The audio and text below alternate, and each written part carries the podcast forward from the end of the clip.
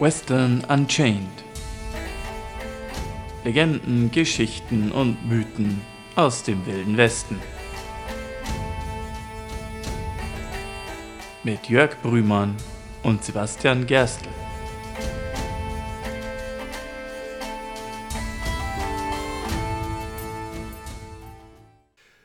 A long, long way for us to go, but if we don't try, we'll never know.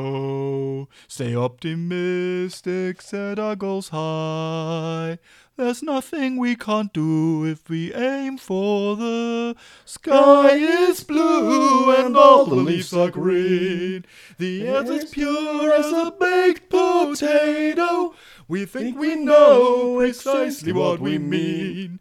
When we say it's a spadoinkle day. When we say it's a spadoinkle day.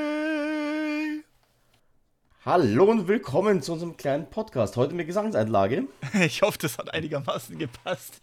Also wir konnten es früher mal besser, aber es ist auch schon lange her. Es ist äh, 17 Jahre fast her. Krass. Oh Gott, 17 Jahre. 17 Wo Jahre. ist denn die Zeit Okay. hin? Ja, ja, wie in der letzten Folge angekündigt. Also erstmal auch herzlich willkommen von mir. Ich bin Sivi und zusammen mit Jörg heißen wir euch herzlich willkommen zu einer neuen Folge von unserem kleinen Western-Podcast. Und wie schon in der letzten Folge angekündigt, kehren Jörg und ich zu unserem ersten gemeinsamen Western-Projekt, das wir gemacht haben, zurück. Eine kleine Theaternummer mit dem schönen Namen Cannibal the Musical Ja, genau. ursprünglich einen Film, ein Musical-Film, später dann adaptiert für die Bühne, basierend auf der wahren Geschichte oder weitgehend wahren Geschichte des ersten und für lange, lange, lange, lange Zeit einzigen Mannes in den Vereinigten Staaten, der wegen Kannibalismus vor Gericht stand und auch verurteilt wurde. Eine Liebesgeschichte, zumindest macht der Film daraus eine. Ja. Tatsächlich wollen wir heute uns aber mal über die tatsächliche Geschichte des Mannes dahinter unterhalten. Denn äh, unsere heutige Filmempfehlung ist natürlich dann Cannibal the Musical, übrigens von Trey Parker, zusammen mit Matt Stone in einer der Rollen. Und die Namen kennt ihr vielleicht, das sind die Jungs, die South Park gemacht haben. Die haben tatsächlich diesen Film gemacht, als sie noch auf die Filmschule gegangen sind, bevor sie überhaupt mit South Park angefangen sind. Lustigerweise finden sich aber bereits erste, äh, sagen wir mal, wiederkehrende Elemente oder erste äh, Anzeichen von Elementen wieder, die dann später zu Standards in South Park geworden sind. Ähm, tatsächlich, wie gesagt, sehr sehenswert, sehr, sehr, äh, ein sehr witziger Film. Wie man erwarten kann von den South Park-Machern mit einem sehr makabren Humor auch. Wie sie auch schon sagt, die Story dahinter ist basierend auf der Realität, auf der wirklichen Geschichte von Alfred Packer. Aber natürlich nicht so wirklich hundertprozentig eins zu eins erzählt. Und deswegen haben wir uns gedacht, so machen wir das heute mal zum Thema. Alfred Packer ist, ist eine berüchtigte Gestalt in Colorado. Ähm, wie gesagt, der, der Kannibale von Colorado, der wegen Kannibalismus vor Gericht stand und tatsächlich auch bis heute, zumindest in gewissen Kreisen, so eine Art äh, nationale eine Celebrity kann man da schlecht sagen, also eine, eine historische äh, Figur ist, die äh, durchaus äh, mit, im morbiden Humor gewürdigt wurde. Ich kann mich daran erinnern, dass einer unserer Freunde, einer von denjenigen, die, der mit uns an diesem Theaterstück mitgewirkt hat, der hat Physik studiert, war Jahre später dann einmal äh, in Boulder, Colorado, kam dann zurück und hat erzählt, äh, dass die, die Kantine oder der Grill an der Universität in Boulder den Namen trägt, die Alfred Packer Memorial Grill. Ja. Have a friend for lunch. Ja, ähm, übrigens, auf, auf, und auf dem Philadelphia Volksfestival gab es auch ein Essenszelt mit dem Motto Alfred E. Packer Memorial Dining Hall Serving Humanity since 1874. Ja, und es gibt auch ein, äh, ein, ein Kochbuch.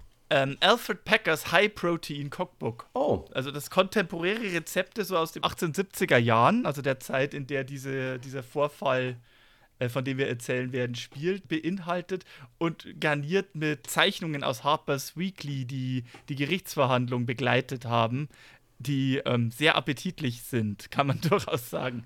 äh, die amerikanische Death Metal Band Cannibal Corpse haben im Booklet ihres Debütalbums eine kleine Widmung stehen. This album is dedicated to the memory of Alfred Packer, the first American cannibal. Und die Band Macabre hat außerdem ein Lied aufgenommen, Die, äh, das Lied geht in etwa so: Alfred Packer went into the mountains, Alfred Packard went into the mountains, Alfred Packard went into the mountains to eat his mining team. okay, also ihr merkt schon, äh, der Typ ist äh, eine kleine Bekanntheit in den USA. Und äh, das, was er gemacht hat, ist also durchaus äh, grausam. Und da scheint etwas dran zu sein, dass durch die Bank und auch damals bereits äh, einen sehr makabren Humor äh, triggern muss bei, bei diversen Leuten. Was man auch an den ganzen Beispielen vielleicht erkennen kann, die wir bislang genannt haben. Ja. So ein Ereignis schlägt Wellen und in, in ganz Colorado und auch weit über Colorado hinaus hat dieser Vorfall für Nachrichten gesorgt. Ähm, ich hatte da was herausgesucht. Die, äh, die Zeitung heißt The Silver World vom 28. April 1883. Das war etwa, etwa zwei Wochen nach der Gerichtsverhandlung. Äh, ein Artikel äh, mit der Überschrift Eine grässliche Verleumdung. Mhm. Die scheinbaren konzentrierten Versuche seitens gewisser Zeitungen, um die Bewohner von Hinsdale County misszurepräsentieren, in, in den Schmutz zu ziehen und zu verleumden, indem sie Fakten verdrehen und vorsätzlich öffentliche Statements fälschen in Verbindung mit der Packer-Verhandlung, hat eine Grenze erreicht jenseits von vorsätzlicher, grässlicher und abscheulicher Falschheit und Verleumdung. Und wir möchten im Namen der Gerechtigkeit und Anstand protestieren. Eine der jüngsten Verfälschungen finden wir in der Spalte der normalerweise fairen Denver Republican vom 18. April. Veröffentlicht unter der Vorgabe eines Interviews mit einem Louis H. Eddy, dem Stenograf, äh, Stenografisten, äh, während der Gerichtsverhandlung in dieser Stadt. Gab es denn eine große Aufregung zu jener Zeit? Aber in der Tat, es war eine wilde Menge, die sich am Ende der Straße versammelt hatte die bereits ihre Bahn mitternachts durch die Straßen zog. Und es ist sehr wahrscheinlich, dass Packer es letzten Freitag nicht bis ins Gericht geschafft hätte, um sein Todesurteil zu erlangen, wenn diese Menge nicht enttäuscht worden wäre. Ähm, Im Endeffekt wird das also so dargestellt, als hätte es einen wahren Lynchmob gegeben, die halt wirklich gegiert und gegeifert hätten nach Packers Blut, dass er hingerichtet wird und quasi äh, es kaum hätten kaum abwarten konnten, dass er sein Urteil kriegt, äh, sondern sie ihn am liebsten an Ort und Stelle selber gelüncht hätten. Dieser Reporter der Silver World ist regelrecht außer sich, wie es sich quasi eine Zeitung in Denver erdreisten kann, ein solches Bild zu zeichnen, das ganz und gar nicht der Realität entspräche. Und geht sogar so weit, dass sie dann schreiben, Sheriff Smith hat uns darüber informiert, dass er dem Gefangenen eine Kopie des Republican gegeben hat. Und als dieser diese Statements gelesen hat, dass er wirklich aufgeregt war und sehr indigniert und diese Äußerungen aufs strengste verdammt habe. Oh, mhm. Wohlgemerkt zwei Wochen nachdem er zum Tod verurteilt worden ist. Ne? Ja, das ist ein bisschen, ha, interessantes Timing. Klingt ein bisschen tough, ne? Ja. Im Kontrast dazu habe ich einen kurzen Auszug gefunden. Und zwar vom 12. April 1883. Am 13. April wurde das Urteil gefällt. Und am 12. April schreibt der Sagwatch Advance über, also die Gerichtsverhandlung hat in Lake City, Hinsdale County stattgefunden. Mhm. Und das Sagwatch Advance schreibt, Packers Gerichtsverhandlung hat nicht auf faire Arten begonnen. Der Antrag der Verteidigung die Anklage abzuweisen und der Verweis darauf, dass dieser Gerichtshof keine Jurisdiktion über den Fall besäße, wird heute Nachmittag debattiert. Wenn Richter Jerry tatsächlich Packer an die Behörden der Vereinigten Staaten überweisen würde, würde dieses County nicht lebend verlassen. Okay, das äh, klingt so ein bisschen, als hätte man sich schon Gedanken gemacht, was man mit dem Typen tut bevor man es verhandelt. Ja, also wenn man also eine Zeitung liest, die nicht aus Hinsdale County oder aus Lake City ist, dann äh, schwingt überall so dieser Eindruck mit, so, aha, also wenn dieser Richter tatsächlich jetzt nicht über Packer urteilt und ihn nicht zu Tode verurteilt, dann wird der Richter wahrscheinlich gelüncht werden. Okay, das ist wieder so ein Wildwest-Ding, ne? Wenn das Urteil nicht passt, lynchen wir einfach den Richter. Mhm.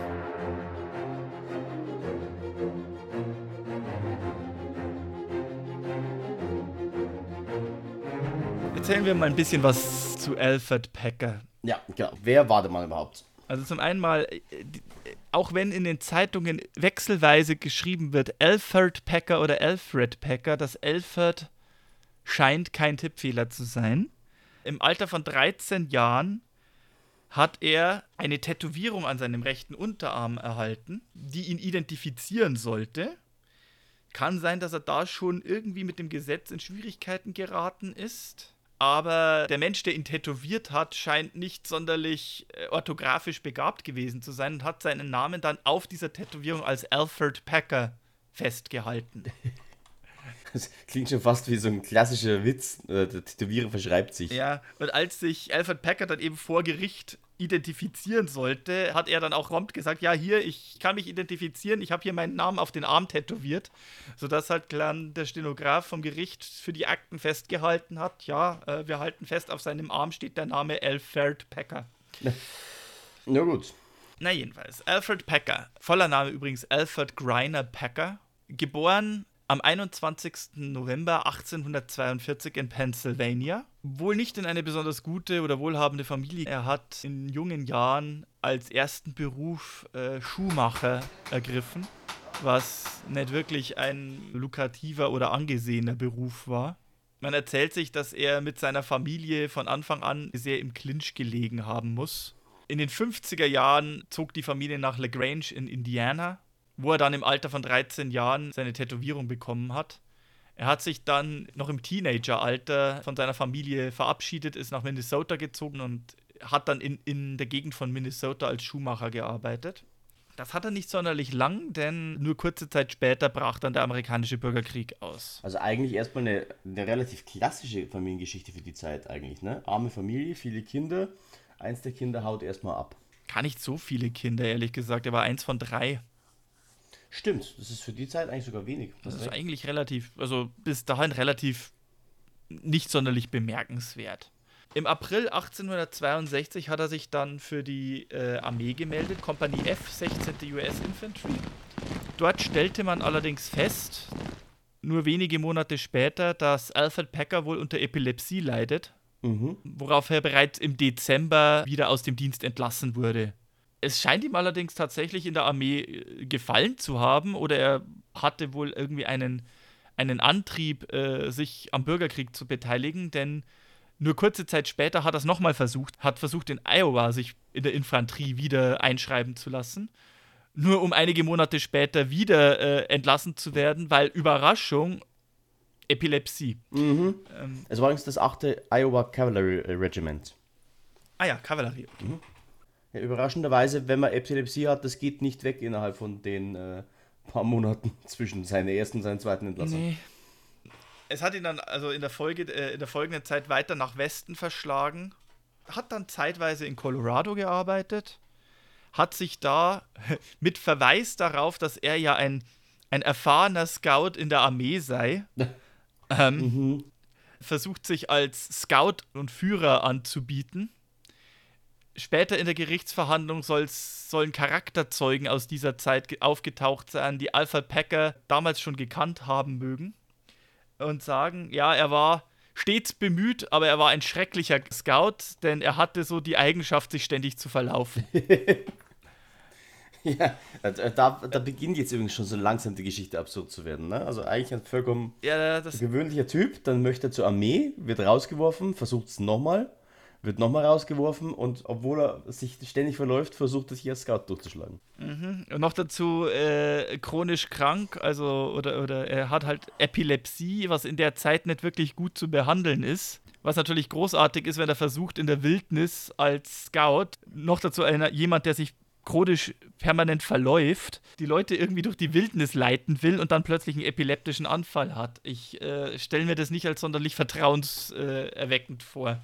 Ja, äh, übrigens angeblich soll er die alle zwei Tage gehabt haben, die, die Epilepsieanfälle, die Krampfanfälle. Also tatsächlich nicht irgendwie einmal die Woche so, oder einmal im Monat, sondern wirklich, wirklich häufig. Das wird zumindest in der Armee gesagt, aber das ist dann schon heftig. Ja. Er hat dann auch sich als mit zahlreichen anderen Gelegenheitsarbeiten durchgeschlagen. Also er ist äh, Ranchhand, als Feldarbeiter, als Jäger, als Wagenlenker eben für so Planwagen und dergleichen. Aber er war wohl nie sonderlich beliebt Er muss wohl ein sehr großspuriges Auftreten gehabt haben. Er muss sehr streitlustig gewesen sein. Es muss ihm mehrmals vorgeworfen worden sein, dass er Leute beklaut hätte. Und dazu kommt natürlich noch seine Epilepsie, die ihn nicht unbedingt zuverlässig macht für solche, für solche Arbeiten. Also äh, generell eine schwierige Person und außerdem äh, mehrere Leute haben über ihn geurteilt, dass er wohl nahezu pathologischer Lügner gewesen sein muss. Klingt nicht unbedingt nach einem netten Zeitgenossen. Nicht wirklich. Oder aber nach jemandem, der echt nicht sonderlich helle war und, und auch nicht besonders, äh, ich will jetzt nicht sagen, nicht besonders lebensfähig, aber nicht besonders gesellschaftsfähig. Und versucht hat, sich dadurch seine eigene Bedeutung aufzubauschen, damit ihn Leute irgendwie akzeptieren und mögen. Ne? Ja, und gleichzeitig damit quasi prädestiniert äh, für eine Wahnsinnsgeschichte, die noch folgt. Naja.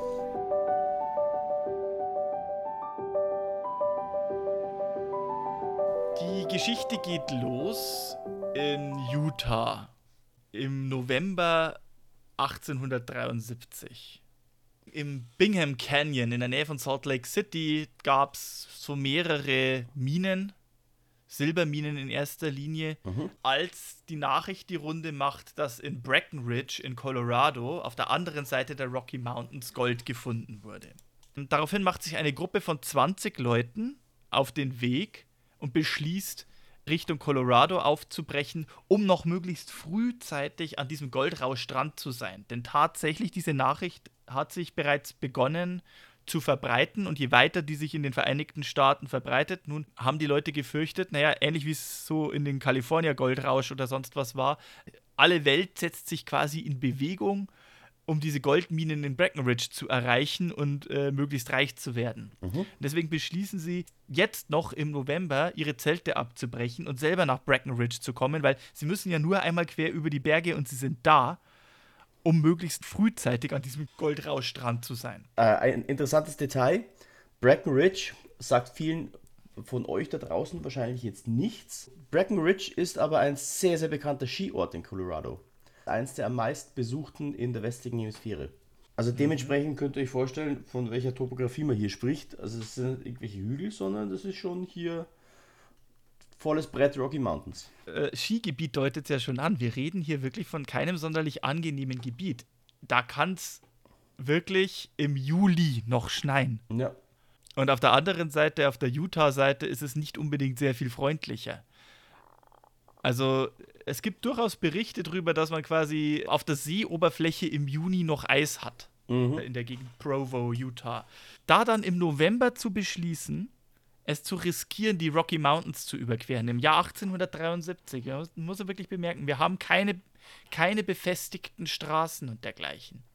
Die Leute sind zu Fuß unterwegs, haben vielleicht Maultiere oder Pferde, aber ein Pferd hilft dir leider auch nicht, wenn du Schneehöhen hast, die dir wirklich über die Hüfte reichen. Mhm. Und bei solchen Verhältnissen wollen diese 20 Männer trotzdem beschließen, es zu riskieren, den Weg über die Berge zu machen und nach Colorado zu kommen, um eben an diesem Goldrausch teilzuhaben.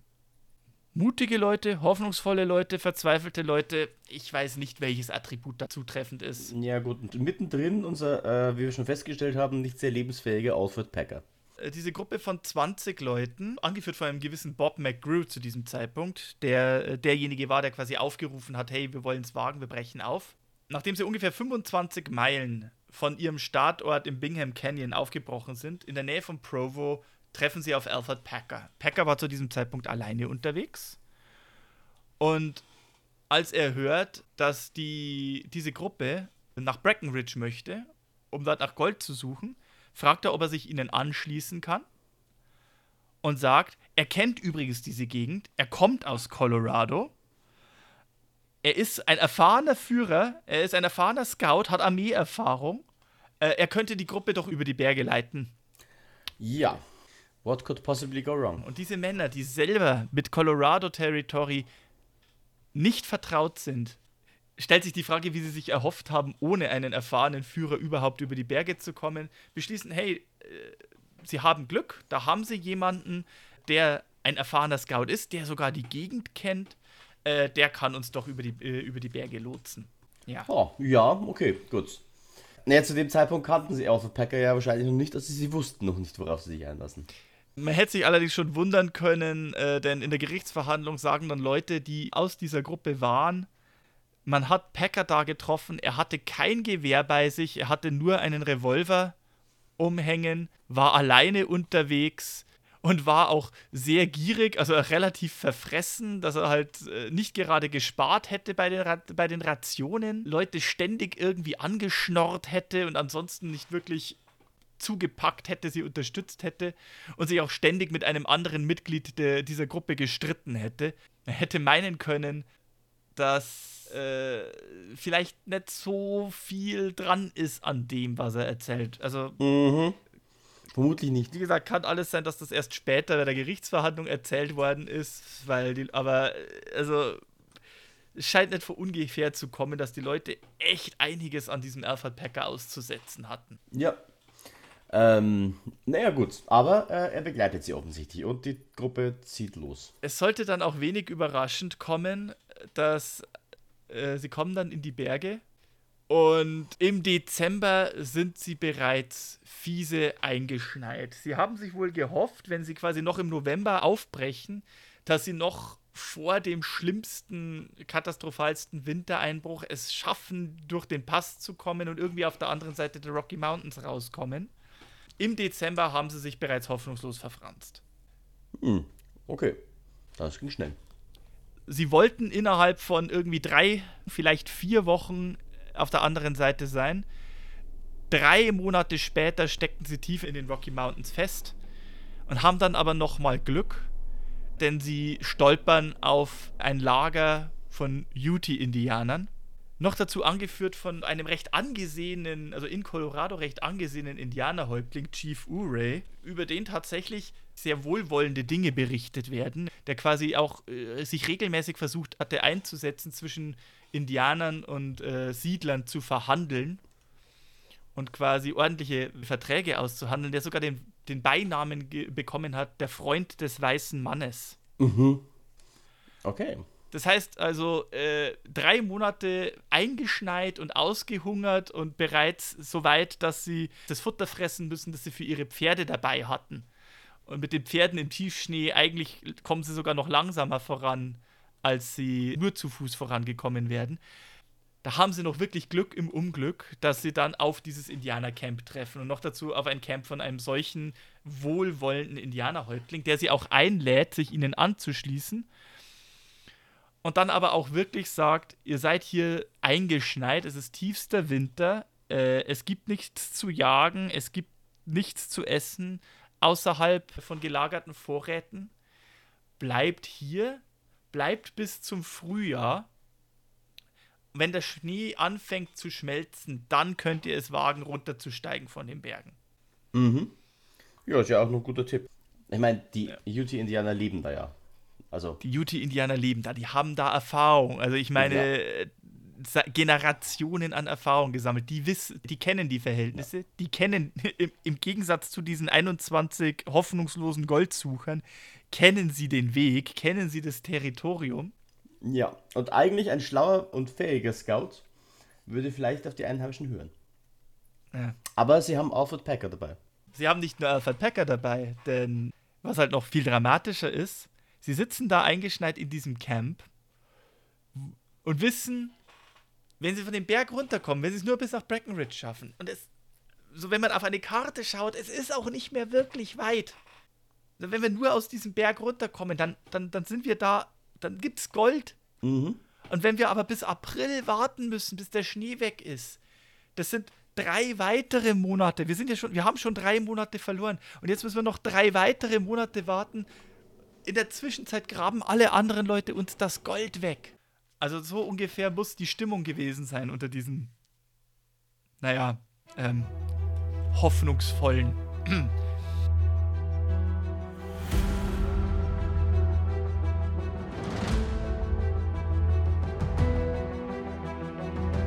Äh, am 9. Februar, heißt es zumindest später in den Gerichtsakten, brechen dann schließlich zwei Gruppen auf, um ihr Glück zu versuchen, doch aus dem Berg rauszukommen. Also man muss wirklich sagen, sie sind erst vor vielleicht drei Wochen auf die Indianer gestoßen. die Indianer sagen, haltet, haltet mindestens noch drei Monate aus. Sie halten es keine drei Wochen aus.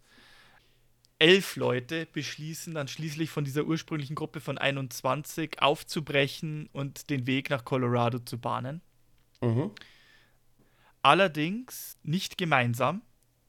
Also auch da merkt man schon, äh, dass die Gruppe selber sehr zerstritten gewesen sein muss. Also so ungefähr die Hälfte der Gruppe bleibt in Indianercamp. Fünf Leute, angeführt von einem Oliver Lautzenheiser, brechen auf und folgen dem Fluss Richtung Osten. Eine Route, die ihnen auch der Indianerhäuptling genannt hat, nachdem er erkannt hat, die bleiben nicht. Mhm. Sechs Leute, angeführt von Alfred Packer, brechen einen Tag später auf.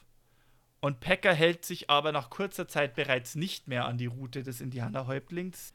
Denn angeblich muss er vorher schon gesagt haben, er kennt die, er kennt die Gegend, er kennt einen Weg und sein Weg ist der schnell. Mhm. Diese sechs Männer, neben Alfred Packer, bestehen aus einer Gruppe äh, Shannon Wilson Bell, James Humphrey, Frank Miller, ein deutscher Einwanderer, Mhm. der aufgrund seiner Profession von anderen auch The Butcher genannt wurde, der Metzger. Mhm. George Noon, Spitzname California, und Israel Swan. Es ist eine sehr merkwürdige Mischung, die sich da den Weg bahnt. Israel Swan ist zu diesem Zeitpunkt bereits über 60 Jahre alt. Und man fragt sich wirklich, was. Na, was macht er jetzt noch unterwegs? Mhm. Ja, da kommen wir später noch dazu, denn also diese Geschichte wird, je weiter man es erzählt, und sie ist jetzt schon ziemlich ha zum Haare raufen, aber es wird noch besser. Okay, also diese äh, lustige Gruppe geht nun Alfred Packer nach, weil sie glauben, der Mann hätte Ahnung. Machen wir mal einen kleinen Sprung. Am 9. Februar 1874 sind also diese sechs Männer aus dem Indianercamp aufgebrochen, äh, um quasi Packers Abkürzung zu folgen und zu dieser Los Pinos Indian Agency gekommen, in der Nähe von Saguache in Colorado. Am 16. April 1874 trifft Alfred Packer alleine, verfroren, in dieser Los Pinos Indian Agency ein. Er trägt keine Schuhe mehr, er hat Lumpen um seine Füße gewickelt, er hat ein Gewehr bei sich, er hat ein Messer bei sich, er hat eine Kaffeekanne aus Stahl bei sich, in der er allerdings Glut aufbewahrt. Denn unser erfahrener Scout und zeitweise Trapper äh, hatte weder Streichholz noch, noch, ähm, Feuerstein und Stahl. noch Feuerstein dabei, um Feuer zu machen. Und keiner aus dieser Gruppe, mit der er unterwegs war, hatte das. Also es hatte auch keiner aus der Gruppe, mit der er unterwegs war, dabei. Mhm. Wirklich mitten im Winter in den Rocky Mountains. Ja, das ist schlau. Ähm, das ist wie ohne Benzin äh, auf einer Spritztour im Auto gehen. Wie kein Wasser und kein Benzin einpacken und mit einem leeren Tank in die Wüste fahren. So ungefähr ist es. Und nachdem er sich da ein bisschen aufgewärmt hat äh, und so ein bisschen Whisky-Intus hatte, fängt er an, nach seinen Leuten zu fragen. Denn seiner Aussage nach ist er in, in der Kälte und in, in, in dem ganzen Schnee äh, blind geworden, ne? Schneeblindheit, und konnte quasi nicht mehr hinter, hinter den anderen hinterher, woraufhin die anderen ihn zurückgelassen hätten. Dass allerdings einer aus dieser Gruppe, äh, dieser Israel Swan, Mitleid mit ihm hätte und ihm deswegen ein Gewehr gegeben hätte, damit er in der Lage wäre, noch ein bisschen was zu jagen. Und dann seien sie ohne ihn aufgebrochen. Mhm. Und er kommt jetzt hier an und wundert sich, wo denn seine Gruppe abgeblieben ist. Denn die hätten doch vor ihm da sein müssen. Das muss schon da den Leuten komisch vorgekommen sein, denn für einen Mann, der nach eigener Aussage monatelang oder zumindest jetzt mehrere Wochen lang alleine und halb blind durch, die, durch den tiefen Schnee gestolpert ist, sah er eigentlich gar nicht ausgehungert aus. Mhm. Also er sagt, er hat kaum mehr als irgendwie Rosenknospen und Wurzeln und sonst irgendwas gegessen, aber äh, fanden, also für diese Aussage, für jemanden, der sich so zwei Monate in der Wildnis verirrt hatte, schaut er eigentlich ganz gut, gut, ganz gut genährt aus. Ne? Packer äh, sagt dann auch, also er hat kein Geld, äh, braucht, braucht dringend Geld, verkauft dann die Winchester ähm, an Major Downer, äh, der Friedensrichter in dieser Indian Agency, für 10 Dollar das Gewehr. Was also für, ein, für eine gebrauchte Winchester ein guter Preis ist. Er bleibt dann so etwas länger als eine Woche in dieser Indian Agency, sagt dann, er will nach Hause nach Pennsylvania und bricht dann schließlich auf, so als er wieder zu Kräften gekommen ist. Mhm. Er geht dann aber schnurstracks in die nächste, äh, nächste Stadt, Saguache, Mhm. und fängt dann prompt an, sich da im Saloon einzunisten und offenbar massiv mit Geld um sich zu werfen. Also der Saloonbesitzer Larry Doolan gab vor Gericht an, dass der Packer innerhalb von kürzester Zeit, er war nicht lange in dem Saloon einquartiert, aber in der kurzen Zeit muss er mindestens bereits 100 Dollar ausgegeben haben, allein in dem Saloon. Ein gewisser Otto Mears, Betreiber des General Stores, gibt an, dass Packer mindestens 78 Dollar dann auch im General, äh, General Store ausgegeben haben muss. Und er hat auch diesen Typen nicht so wirklich getraut und hat vermutet, vielleicht will er ihm Falschgeld unterjubeln. Woraufhin Packer eine weit, mindestens zwei weitere Geldbörsen ausgepackt haben muss und ihm daraus Geld angeboten hat. Okay, das ist schon sehr verdächtig. Kurze Zeit später trifft ein gewisser Preston Nutter in Sagwatch ein. Preston Nutter war einer der zehn Leute, die dem Rat von Chief Urey gefolgt sind und im Camp geblieben sind. Mhm. Er ist also bis April da geblieben und dann erst aufgebrochen und traf kurze Zeit nach Alfred Packer dann in Sagwatch ein. Zusammen mit zwei weiteren aus dieser ur ursprünglichen Gruppe. Er trifft Alfred Packer im Saloon an und Preston Nutter hat später nie einen Hehl daraus gemacht, dass er wohl diesen Packer von Anfang an nicht leiden konnte. Ja gut, man kann gewissermaßen verstehen, warum, wenn man sich so die Geschichten anhört. In den Worten von Preston Nutter war, äh, war, war Alfred Packer nichts weiter als ein Jammerlappen und ständig jammernder Betrüger. Mhm. Und äh, die Tatsache, dass er auch weiterhin epileptische Anfälle hatte in der ganzen Zeit, hat äh, die, die ganze Reise echt anstrengend gemacht mit ihm. Und das muss ihm also wirklich sehr gegen, äh, gegen, äh, gegen den Strich gegangen sein. Mhm. Äh, Er konfrontiert ihn in den Saloon vor allen Leuten. Packer verteidigt immer noch so, ja, hier, die anderen haben ihn zurückgelassen. Swan hat ihm das Gewehr gegeben. Das zweifelt Nutter an, weil warum sollte die Gruppe ihn alleine zurücklassen? Sie hatten insgesamt nur zwei Gewehre. Warum sollte die Gruppe ihn also zurücklassen? Einen halbblinden Epileptiker. Ähm, und selber nur eine einzige, ein einziges Gewehr behalten, das quasi sie brauchen, wenn sie irgendwas zum Essen jagen wollen. Nutter droht quasi so auch im Saloon bereits, dass Packer wohl verantwortlich dafür sein muss, dass die anderen nicht da sind, wahrscheinlich sie nicht mehr leben und er würde am liebsten Packer an Ort und Stelle hängen.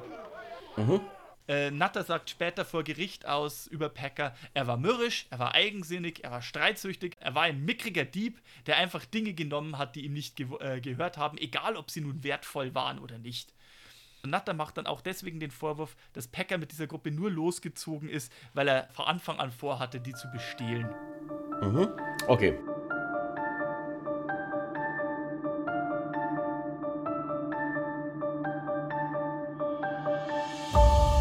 Ich habe ja gesagt, die Geschichte mit Israel Swan wird noch besser. Nicht nur ist dieser Mann schon über 60, nicht nur behauptet Packer, der Mann hätte Mitleid mit ihm gehabt und hätte ihm deswegen sein einziges Gewehr ausgehändigt.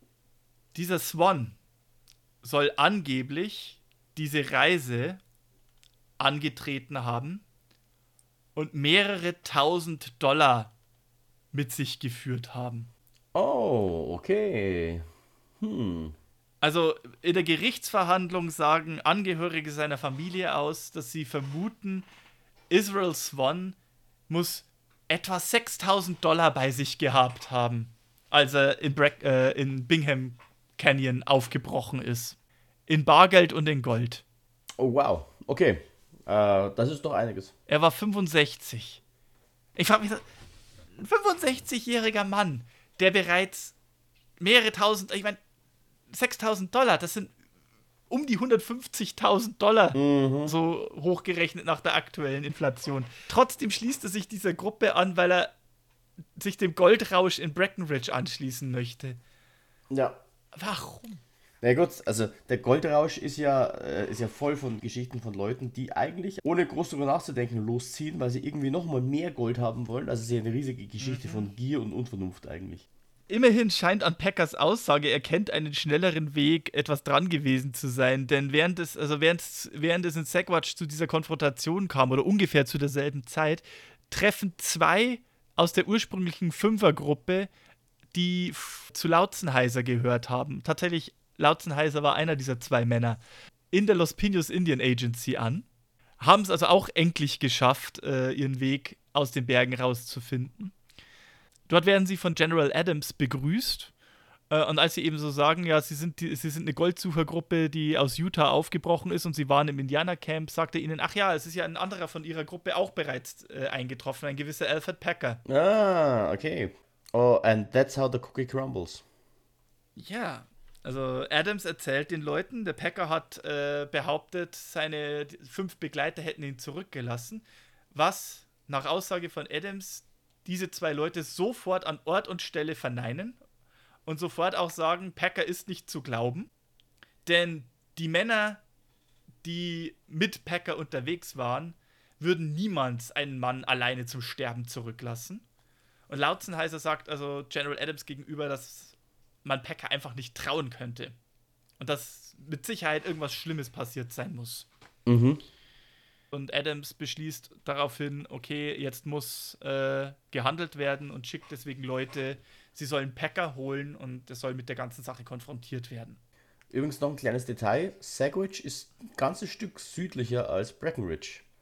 Also es mhm. ist tatsächlich ziemlich spannend, dass die Leute alle am selben Ort irgendwie rauskommen, äh, der aber eigentlich gar nicht da liegt, wo sie alle hin wollten naja, ich vermute mal, dass der, dass der Chief Uray ihnen halt einfach den besten und sichersten Weg aus den Bergen ja. rausgelotst hat und sie sollten ja den Gunnison River folgen. Mhm. Und der hat sie halt dann da aus den Bergen geführt. Ja. Aber das lässt nur mal erkennen, dass die wirklich keine Ahnung hatten, was die da ja, gemacht eben. haben, als sie also, aufgebrochen sind. Also keiner von denen. Ja, ziemlich. Adams lässt also Packer wieder in die Indian Agency bringen. Mhm. Und während er dort ist, kommen zwei Indianer vom Stamm der Ute in die Agency mit getrocknetem Menschenfleisch, das sie wohl auch als Fleisch des weißen Mannes bezeichnen, mhm. die sie äh, während, des, äh, während sie gejagt haben, äh, in der Nähe der Indian Agency gefunden haben. Mhm. Und in dem Moment muss wohl Packer zusammenbrechen und sein erstes von äh, später drei Geständnissen ablegen. Okay, äh, drei gleich. Drei gleich, ja. Also ähm, man sagt ja, dass er ein chronologischer Lügner war und äh, äh, seine Geschichten, äh, er hat seine Geschichte im Laufe der Jahre mehrmals angepasst. Mhm. Die erste Version, sein erstes Geständnis ist in etwa so: Swan, der alte Mann, ist als erster gestorben. Sie waren schon so ausgehungert, dass sie schon so weit waren, dass sie ihre Schuhe gegessen hätten. Und weil sie schon so ausgehungert waren, haben die fünf beschlossen, ihn zu essen. In ihrer Verzweiflung. Okay. Mhm. Jetzt muss man aber auch dazu sagen, ähm, das ist tatsächlich jetzt nicht ungewöhnlich, dass sowas passiert ist. Ein kleiner Exkurs. Es gab nämlich auch den Fall der Donnerparty. Das waren doch viel mehr Leute, die sich auch schon in den Bergen verirrt hatten. Und auch da gab es zu Fällen von Kannibalismus. Ja. Also das äh, Fälle von Kannibalismus in Zeiten, wo die Leute wirklich verzweifelt sind und man muss jetzt wirklich sagen, die waren zwei Monate eingeschneit und hatten wirklich bei weitem nicht genug Proviant dabei mhm. und auch keine Chance genügend zu jagen. Sie waren verzweifelt. Mhm. Wobei, naja, es, ich sage ja, das ist die erste Version. Fünf, vier oder fünf Tage später starb dann Humphrey. Packer gibt zu, da dann schon durch Humphreys Taschen gegangen zu sein und festgestellt zu haben, dass er über 100 Dollar bei sich trug, die er dann eingesteckt hat. Irgendwann später, als er ausgezogen ist, äh, um, um Holz zu sammeln, kam er zurück und hat festgestellt, dass die anderen Frank Miller getötet haben und bereits äh, Fleisch von ihm über einem Feuer rösten. Mhm. Und dann schließlich, zehn Tage nach dem ersten Todesfall, erschießt Shannon Wilson Bell California nun mit dem Gewehr, das eigentlich Swan gehört hat. Mhm.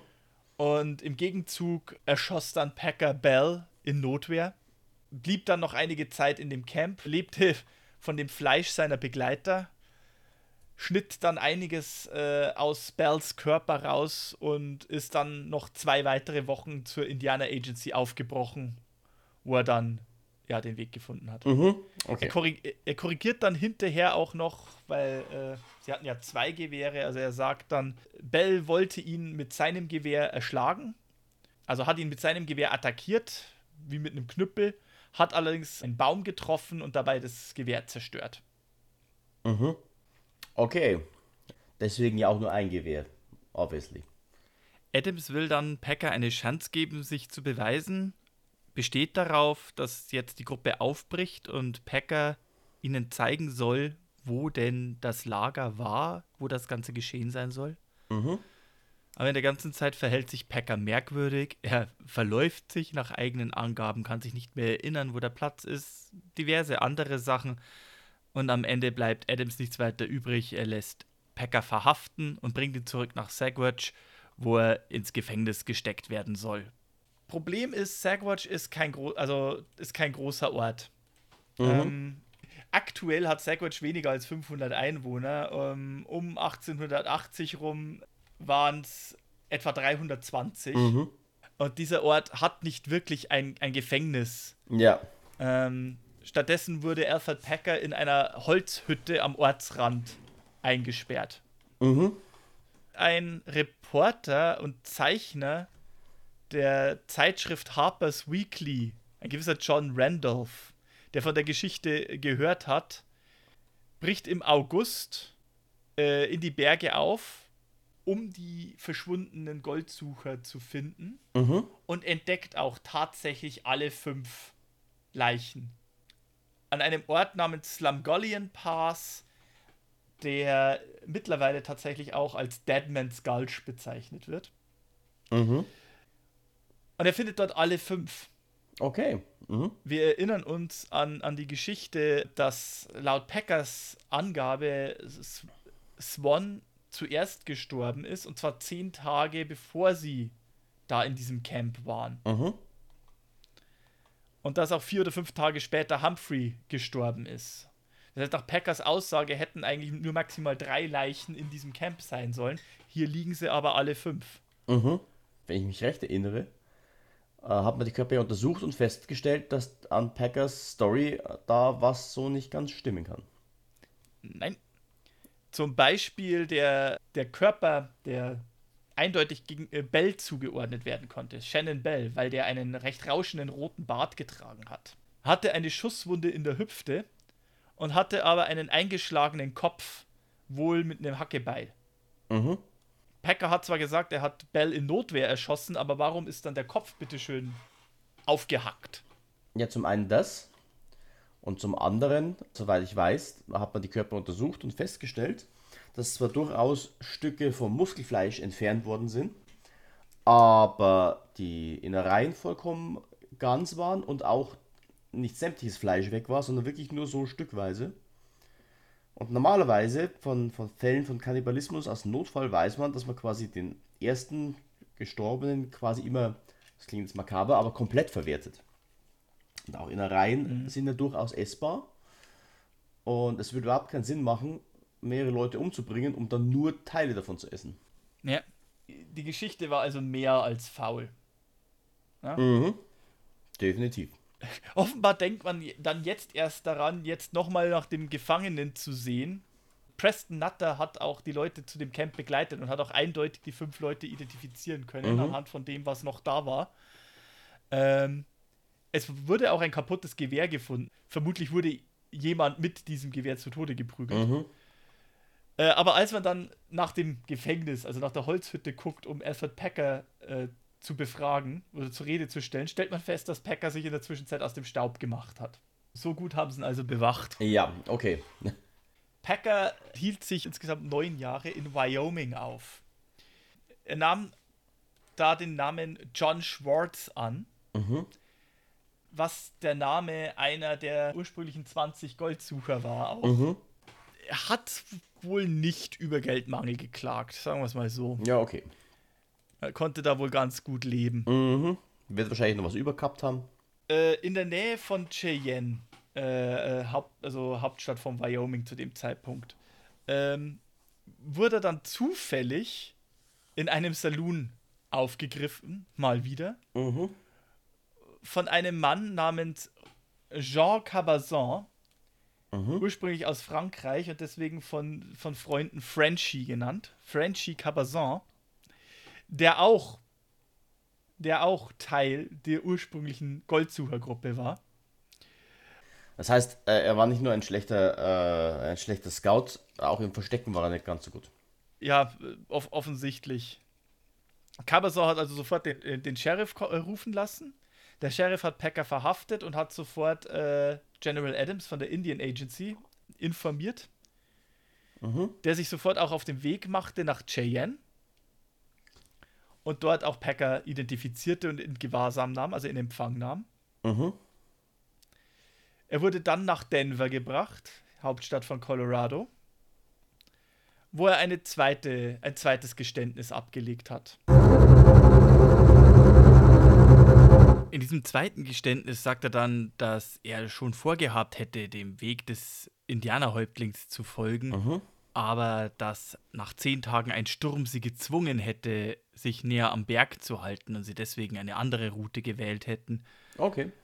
Und dass er sich nicht mehr genau erinnern könnte, was geschehen ist, dass sie wirklich verzweifelt waren. Die Leute sind ins Eis eingebrochen und durchnässt waren sie. Sie mussten Rosenknospen und Pinienharz essen. Und schließlich, als sie komplett entkräftet waren und er noch derjenige war, der am besten laufen konnte, hat Swan ihn doch aufgefordert, er soll den Hügel, einen Hügel hochmarschieren und Ausschau halten, ob es einen besseren Weg gäbe, hat ihm dafür dann auch sein Gewehr gegeben, also das der Version, wie er an das Gewehr gekommen ist. Mhm.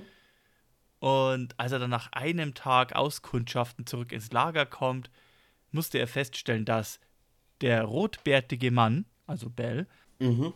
der sich den ganzen Morgen schon merkwürdig verhalten hätte, alle anderen im Lager umgebracht hätte bereits, bereits über einem Feuer Fleisch röstete und als er in das Lager kam, nahm Bell ein Hackebeil und rannte auf ihn zu und er war gezwungen, ihn in Notwehr zu erschießen.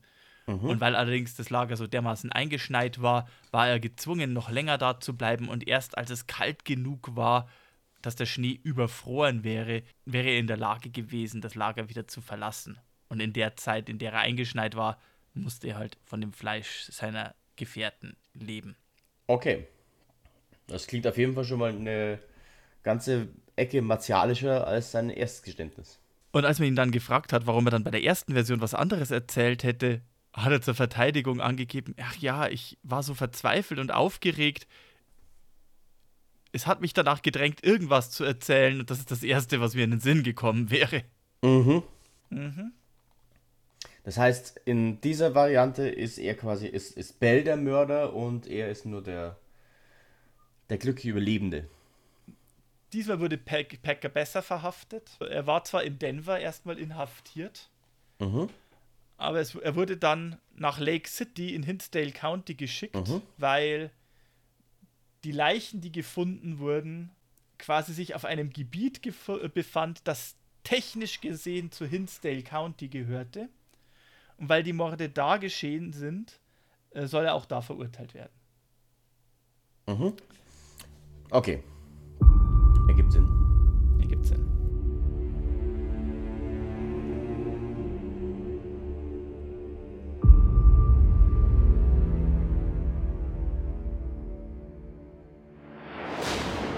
Und jetzt kommen wir eben zu der Gerichtsverhandlung und da haben wir ja dann auch bereits äh, zu Anfang dieser Geschichte einige Eindrücke gekriegt. Also äh, man bekommt sehr, sehr schnell mit, die Leute, auch wenn äh, der Silver World quasi äh, darauf beharrt, dass äh, man in großen Städten wie Denver wohl äh, darauf aus, danach sinnen würde, die Leute von Hinsdale County möglichst schlecht dastehen zu lassen und sowas, wird doch recht deutlich, die Leute müssen Packer gehasst haben. Mhm. In den Zeitungen, die über die Gerichtsverhandlungen berichten, und da wird sehr viel darüber berichtet. Ich meine, gerade gerade die Silver World, die, äh, die Zeitung hier in Hinsdale County, die hat über Wochen das Ganze im Vorfeld begleitet und hat quasi seitenweise über diese Gerichtsverhandlung berichtet. Im Wortlaut. Gut, wie geht's aus? Am 13. April 1883 wird dann das Urteil verkündet. Judge Jerry, also es gibt, es wird, es wird gerne eine Geschichte über diesen Urteilsspruch erzählt. Mittlerweile äh, wird es immer so erzählt, dass ja, es ist nur eine Geschichte und es ist nicht wahr. Angeblich hat eine Zeitung diesen Urteilsspruch abgedruckt. Ich kann keinen Hinweis darauf finden, was aber wohl stimmt ist, dieser Saloonbesitzer, Doolin, von dem wir schon erzählt hatten, mhm. muss äh, sich einen Spaß daraus gemacht haben, zu erzählen, dass Judge Cherry ein Demokrat war, während Hinsdale County wirklich überwiegend republikanisch ist. Okay. Und das heißt, es kriegt jetzt auch noch eine politische Dimension. Äh, so wie dieser Doolin erzählt haben muss und was angeblich eine Zeitung abgedruckt haben soll, was ich aber nicht finden kann, ist, und man muss sich das so vorstellen, als wäre das in dem schlimmsten Yosemite Sam-Slang, äh, so, steh ab, du verfressener, menschenfressender Hurensohn, steh ab. Es gab sieben Demokraten in Hinsdale County und du hast fünf davon aufgefressen. ja, oh, okay. Das, das war wohl nicht wahr. Ähm, also, äh, was ich, ich, ich kann auch keine Zeitung finden, die das tatsächlich abdruckt. Mhm. Aber was ich finden kann, ist, dass es wohl etwas gab wie den Packer Club, der sich mhm. da ir irgendwann Jahre später in Colorado form äh, formiert hat, Anfang des 20. Jahrhunderts erst. Und man konnte in diesen Packer Club äh, kommen und konnte sich für 1,50 Dollar ein Packer Sandwich kaufen. Mhm. Ähm, man hat dann ein, damit auch eine, eine, eine offizielle Mitgliedskarte für diesen Packer Club bekommen und auf dieser Mitgliedskarte stand eben genau dieser Spruch: Es gab sieben Demokra äh, Demokraten in Hinsdale County und du, du Menschenfre du verfressener, menschenfressender Hurensohn, hast fünf davon gegessen. Das muss ein gutes Sandwich sein. Mhm, ähm, ja. Und unten auf dieser Membership, äh, auf dem Formular, um quasi die Mitgliedschaft einzutragen, muss wohl auch gestanden haben: Ich verspreche, fünf New Deal-Demokraten zu töten, was mich zu einem Mitglied des Packer-Clubs von Colorado macht. okay. Und angeblich sollen nach dem Urteilsspruch auch offizielle Einladungen zur, zur Hinrichtung von Alfred Packer äh, entworfen und an Leute geschickt worden zu sein. Äh, mhm. Äh, unterschrieben vom Sheriff von Hinsdale County. Ah, okay.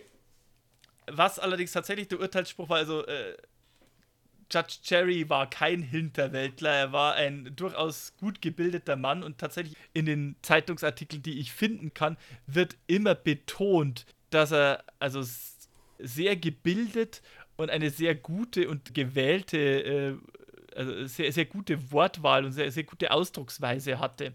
Der Urteilsspruch ist vielmehr eher ähm, eine Jury von zwölf ehrlichen Bürgern dieses Countys saßen im Urteil über den Fall, über ihren Fall und finden sie schuldig des vorsätzlichen und geplanten Mordes. Eines Mordes abscheulich in seinen Details.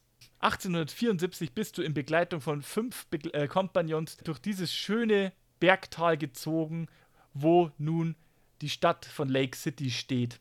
Zu dieser Zeit hatte die, äh, noch keine menschliche Hand diese schöne Natur berührt.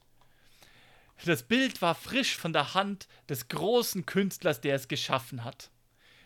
Du und deine Begleiter haben am Fuß eines großen alten Berges gecampt, in Sicht dieses Ortes, wo du nun stehst, am Ufer eines Stroms, so rein und schön, wie von dem Finger Gottes durch den Busen der Erde gezogen. Sehr blumig, oh, nicht wahr? Mh, ja, ja, sehr, sehr spannende Sprache. Ja. Und so, so geht es so geht's dann eben weiter, bis er dann schließlich sagt, Alfred Packer, das Urteil dieses Gerichts ist, dass du von hier entfernt werden sollst zum Gefängnis von Hinsdale County und dort verwahrt werden sollst bis zum 19. Tage des Mai 1883 und an diesem 19. Mai 1883 sollst du von dort, vom Sheriff von Hinsdale County fortgeführt werden, zu einem Ort der Hinrichtung extra zu diesem Zwecke errichtet. Und an diesem Ort, innerhalb des Stadtgebiets von Lake City, im erwähnten County von Hinsdale, zwischen der 10. St Morgenstunde und 3 Uhr nachmittags diesen Tages, sollst du hier und dort von jenem Sheriff am Hals aufgehängt werden, bis du tot bist, tot, tot. Also hung by the neck until you are dead, dead, dead, dead. dead. Ja. and may God have mercy on your soul. Äh, Dieser Spruch ist tatsächlich nahezu im Wortlaut auch im, im Film Cannibal the Musical enthalten. Ja, Also, genau, ich erinnere mich, deswegen kann ich ja auswendig. Ähm, wir haben allerdings bereits äh, in diesem Urteilsspruch, äh, ist dir was aufgefallen, was ich vorgelesen habe? Ähm, lass mich überlegen, er hat ein Datum genannt. Äh, Sheriff Hinsdale County. Okay, irgendwo ist ein Fehler drin, den ich übersehen habe. Als er sagt, 1874 war er in Begleitung von fünf Leuten, sagt er, sind sie durch das Tal gezogen, wo jetzt die Stadt von Lake City steht. Zu dieser Zeit hat, die, äh, hat noch keine Menschenhand diese, diese Schönheit der Natur. Ah, ja, ja, ja. Das bedeutet aber auch, äh, dass es damals noch kein Staat war. Lake City gab es zu dem Zeitpunkt noch nicht und tatsächlich war, als die Morde gestehen sind, äh, 1874, Colorado noch Territorium. Als Mhm. aber die Gerichtsverhandlung stattfand, war es bereits ein Bundesstaat. Und die Verteidigung von, von Alfred Packer beruhte quasi darauf, äh, dass Alfred Packer ja nicht nach diesen Gesetzen äh, des Bundesstaates Colorado verurteilt werden könnte, wenn es doch den Bundesstaat Colorado zu diesem Zeitpunkt noch nicht gegeben hat. Das stimmt, ja. Entgegen langläufiger Meinung hat das nicht dazu geführt, dass er freigesprochen oder freigelassen wurde. Ähm, Mhm. Er hat allerdings, also das, das Ganze ging tatsächlich vor den obersten Gerichtshof, der geurteilt hat, ja, dieses Verfahren war fehlerhaft und es muss ein neues Verfahren geführt werden Mhm. an einem anderen Gericht zu demselben Vorfall. Also es war ein Mistrial, ein Fehlverfahren. Ah, okay. Fakt ist nur, es war ein Fehlverfahren, es musste, es musste ein neues Verfahren angesetzt werden. Dieses neue Verfahren hat dann auch relativ bald stattgefunden. Ähm, Zwei Jahre später, am 8. Juni 1886, wurde er dann abermals verurteilt. Allerdings diesmal nicht wegen Mordes und nicht, weil er ein Kannibale gewesen sei, äh, sondern wegen etwas, das es im deutschen Gericht in der deutschen Gerichtssprache auch nicht gibt, äh, Voluntary Manslaughter. Ähm, vorsätzlicher Totschlag. Was Voluntary Manslaughter bedeutet, ich habe es versucht nachzulesen, ist, dass er wohl zeitweise wegen besonderen Umständen mental gestört war und nicht Mhm. mehr in der Lage war, seine Emotionen und seine Impulse zu kontrollieren und aus dieser Tat heraus hat er seine St äh, Mitstreiter ermordet. In der deutschen Gerichtssprache wäre das wahrscheinlich das, das, was am nächsten hinkommt, wahrscheinlich Mord im Affe Affekt. Ah, okay. Ja, ja irgendwie so ein, so ein Mittelding zwischen Mord und äh, Totschlag. Viel hat es ihm allerdings auch nicht gebracht. Er wurde halt äh, fünf, des fünffachen Voluntary Manslaughters, des fünffachen Mordes im Affekt sozusagen für schuldig befunden und äh, quasi für 40 Jahre Gefängnis verurteilt. Acht pro Fall. Mhm. Oh, okay. Doch einiges. Was, das ist die Höchststrafe sozusagen. Also, dass er quasi für jeden einzelnen Fall verurteilt wird und dann auch noch für jeden einzelnen Fall die Höchststrafe. Okay. Wow. Also doch einiges. Ja. Er wurde dann nach Cannon City gebracht und wurde da im, im, ins Gefängnis gesteckt. Cannon City, das Gefängnis, hat inzwischen irgendwie so einige seiner Zellen zu so einer Art Museumsschauzellen umfunktioniert und Alfred Packers Zelle ist eine davon. Ah, okay. Ja, also hier, hier geht auch wieder der, der, der, der Ruhm, der ihn begleitet hat. Er hat versucht, mehrmals begnadigt zu werden, Mhm. fünfmal abgelehnt worden, bis dann irgendwann eine Reporterin, eine gewisse Polly Pry von der Denver Post, die so für Mhm. Human Interest Stories zu, äh, zuständig war. In einer anderen Zeitung wird über sie irgendwie als, als, als eine Kolumnistin für Sob Stories äh, geredet. Jedenfalls, äh, Mhm. sie hat dann irgendwann von seinem Fall gehört und hat angefangen, über ihn zu schreiben und sich für ihn einzusetzen. Äh, In der Zeit, wo, wo Packer im Gefängnis war, hat er übrigens 1897 noch einmal ein drittes Geständnis abgelegt. Wieder in einer anderen Variante. Die ist allerdings sehr äh, verschwurbelt und also das, das war so ein schriftliches Geständnis, das er quasi in einem in Form eines langen Briefes an einen Mr. Hatch, der sich bereit erklärt hat, seinen Fall nochmal aufzurollen, Mhm. verfasst hat.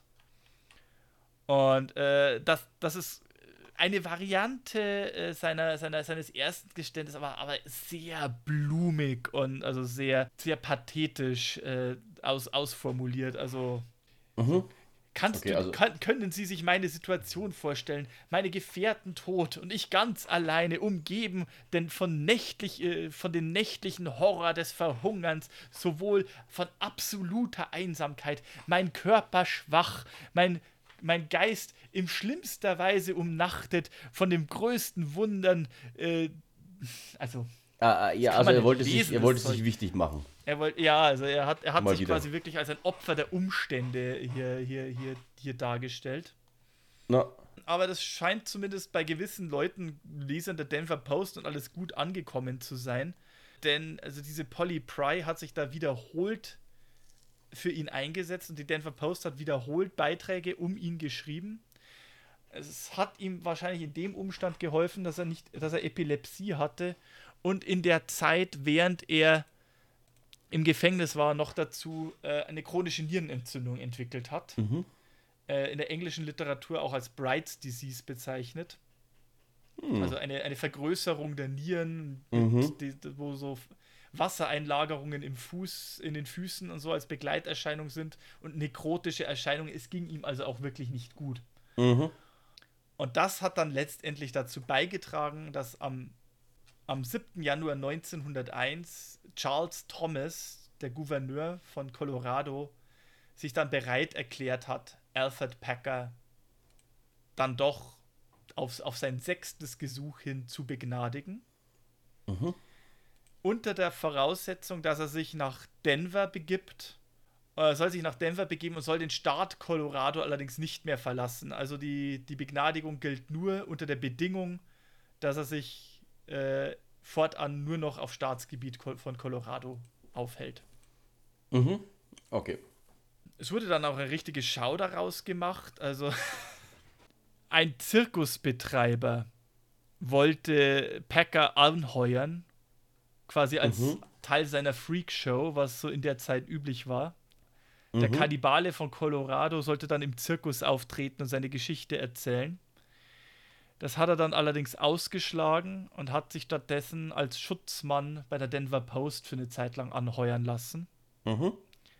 Und er war dann wohl auch Zeit seines Lebens äh, ewig Polly Pry dankbar Mhm. und auch der Zeitung, dass er äh, quasi ohne deren Einst Beistand und ohne deren Einsatz äh, nicht aus dem Gefängnis kommen wäre und ihnen quasi auch so sein, sein Leben verdankt.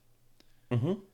Und er hat dann auch wirklich so für die restlichen Jahre seines Lebens äh, Miss, diese Polly Pry als seine Befreierin gehuldigt. Oh, okay.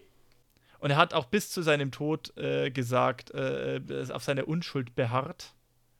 Mhm. Tatsächlich, er hat sich dann irgendwann, irgendwann, als er dann nicht mehr für die Post gearbeitet hat, in einem Städtchen namens Littleton nied niedergelassen. Mhm. Er starb dort am 24. April 1907 als Konsequenz von Leber- und Nierenschäden. Mhm. Weil er auch, er, er wurde zwar wegen Epilepsie nach kurzer Zeit entlassen, zweimal, aber weil er technisch gesehen Bürgerkriegsveteran war, hat äh, das Militär für seine Beerdigung gezahlt und auch den Grabstein gestellt, Mhm. auf dem dann auch stand Alfred Packer, Colorado, 16. US Infantry. Dafür, dass er tatsächlich nur wenige Wochen ja schon fast bei der Armee war, ist das eine ziemlich große Ehre. Monate immerhin, aber ja, Monate? doch Ja, okay. durchaus. Und ein Historiker, äh, also ein, ein, ein in Littleton an, ansässiger Historiker muss halt eben gesagt haben, dass er im Ort dann beschrieben wurde als ein netter Mann, der gerne Kinder auf seinem Mhm. Schoß sitzen hatte, um ihnen seine Geschichten zu erzählen aus den Tagen, aus den frühen Tagen des alten Westens. Oh. Also dafür, dass sie ihn so gehasst haben wohl, Mhm. Dass, dass seine Begleiter ihn gehasst haben, dass er vor Gericht so diskreditiert wurde, dass sie wohl wahr, wohl wirklich, also ich habe schon den Eindruck, auch wenn die Silver World etwas anderes bezeichnet, dass es schon so wirkt, als wären die Leute äh, bei der ersten Gerichtsverhandlung wahrhaft, äh, hätten danach gelächzt, dass das endlich hingerichtet wird. Dafür ist der Nach Nachruf ja schon recht nett. Mhm. Das stimmt tatsächlich.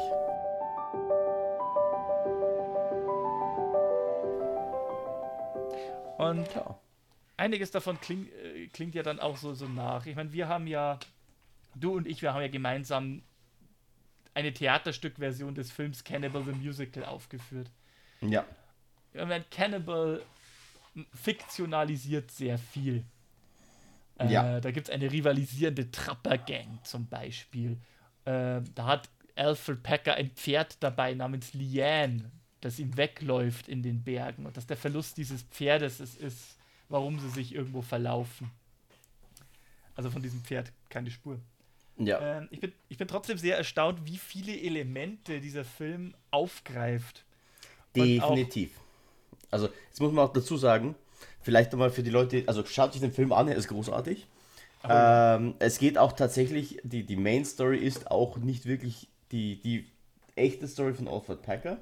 Beziehungsweise doch, aber eigentlich geht es um Alfred und sein Pferd. Und das ist nur eine Allegorie für, ähm, für, ähm, na, wie heißt er? Trey Parker. Genau, für Trey Parker. Böse Zungen behaupten, es, er hat diesen Film geschrieben, weil seine Freundin, seine College-Freundin ihn verlassen hat für einen Footballspieler. Und die hieß wohl Lian. Mhm. Und letzten Endes geht's, ist es so ein bisschen die, äh, eine, eine Mockery äh, und aber sehr schön eingewebt in diese Geschichte von Alfred Packer. Also jetzt hier auch beim Aufnehmen dieser Folge, ich weiß nicht, wie oft ich Namen gehört habe, die man in diesem Film wieder trifft. Ne? Also Nutter, also, äh, Lautzenheiser, ähm, Frenchy Cabazon. Genau, Frenchy Cabazon. Das sind nämlich genau die drei Trapper im Film. Und logischerweise, na, George Noon, äh, Shannon Wilson Bell und so weiter, Israel Swan tauchen natürlich logischerweise auch auf. Ähm, aber auch so Randerscheinungen immer wieder. Also auch Provo, die, der Ort Provo taucht tatsächlich auf. Ja. Ähm, also diverse andere Orte eben auch. Und äh, witzigerweise hält sich Trey Parker da ziemlich an, äh, also ziemlich an die Details vom Original. Was eben so Nebenbei-Erwähnungen angeht. Ja, ich meine, allein auch dann diese Tatsache, ich meine, was, was nicht stimmt, äh, Spoiler Alert, bitte, bitte weghören und ein bisschen nach vorne klicken, wenn man äh, diesen Film sehen möchte und absolut spoilerfrei reingehen möchte. Aber im Film wird Alfred Packer ja wirklich auf den Schafott geführt. Er wird aus der Gefängniszelle ja. geführt und er soll gehängt werden. Und äh, ich finde es recht schön, dass Trey Parker offenbar diese Stimmung, die im Ort geherrscht haben muss, in dieser Szene und in, diesen, in diesem Lied dann auch wirklich verkörpert hat.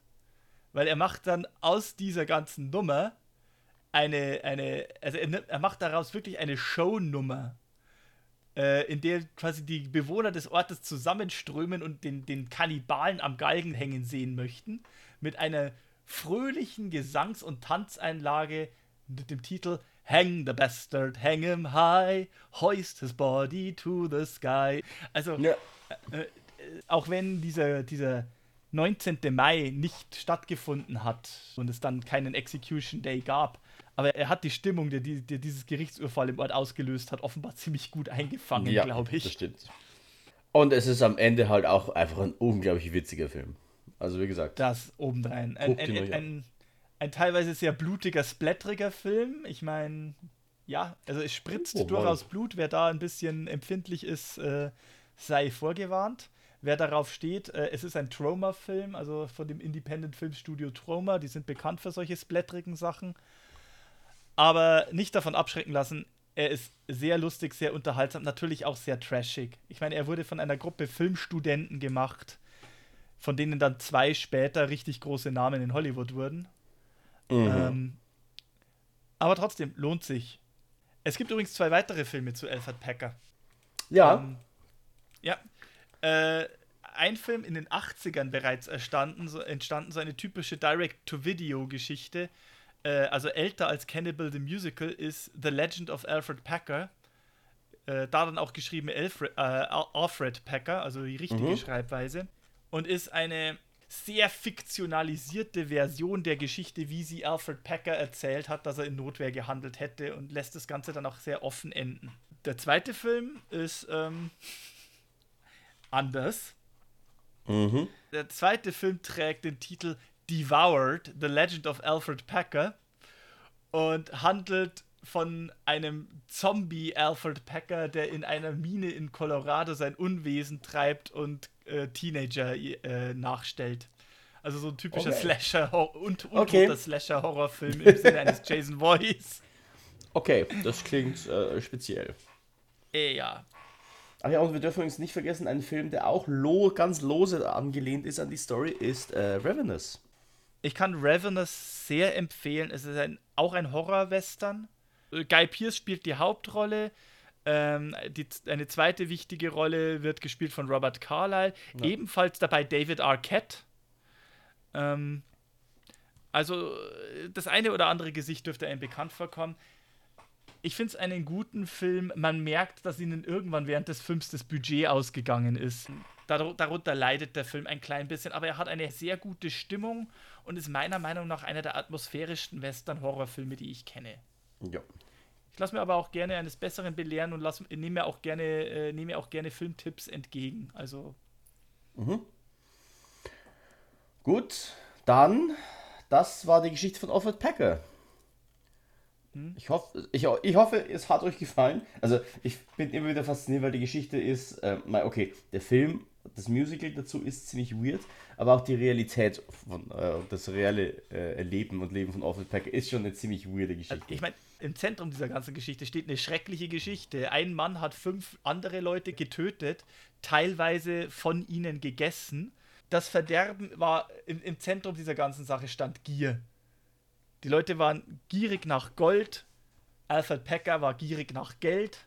ja. Kann man sagen, er hat sie gar nicht ermordet, er hat nur einen in Notwehr getötet und er hat das Geld mitgenommen, weil Tote brauchen eh kein Geld. Hm.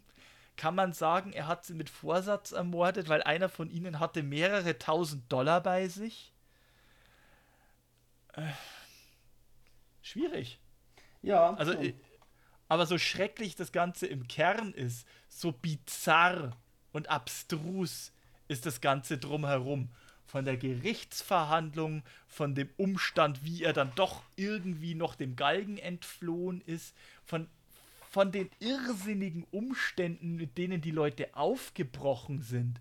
Und dann natürlich die ganzen makabren Folgegeschichten und Anekdoten und Balladen, die im, im Nachgang zu dieser Geschichte darüber entstanden sind. Also es ist einfach. Ja. Ja.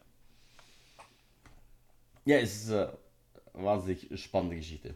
Wenn ihr Fragen noch habt oder äh, Feedback, wenn es euch besonders gut gefallen hat, oder wenn ihr, äh, keine Ahnung, wissen wollt, wo ihr das Alfred Packer Kochbuch erwerben könnt, schreibt uns auf jeden Fall. Äh, wir freuen uns auf euer Feedback. Ihr könnt uns schreiben an westernunchained.gmail.com. Und ansonsten äh, wünschen wir euch noch einen schönen Abend, Nachmittag, äh, Tag, wann auch immer ihr das hört. Und, ach ja, stimmt. Was machen wir denn das nächste Mal, Sibi? Ich glaube, wir haben jetzt überwiegend von relativ relativ obskuren Randgestalten erzählt. Ich meine, gut, wenn jemand sehr, sehr tief in den Western-Geschichten drin ist, dann hat er einen King Fisher oder sowas schon mal gehört. Aber äh, dem unbedarften Hörer haben die meisten Namen nichts gesagt. Ich glaube, wir wählen jetzt mal zur Abwechslung eine Western-Legende. Jemand, der zu seinen Lebzeiten bereits eine Western-Legende war und über den wirklich zahlreiche Geschichten verfilmt worden sind. Ähm, und versuchen allerdings ein paar Aspekte zu dieser Person zu erzählen, die vielleicht trotzdem nicht jeder allgemein bereits weithin kennt. Ich denke, wir erzählen mal ein bisschen was von James Butler, besser bekannt als Wild Bill Hickok. Hervorragend. Dann bis zum nächsten Mal und adios. Ciao und einen schönen Abend noch.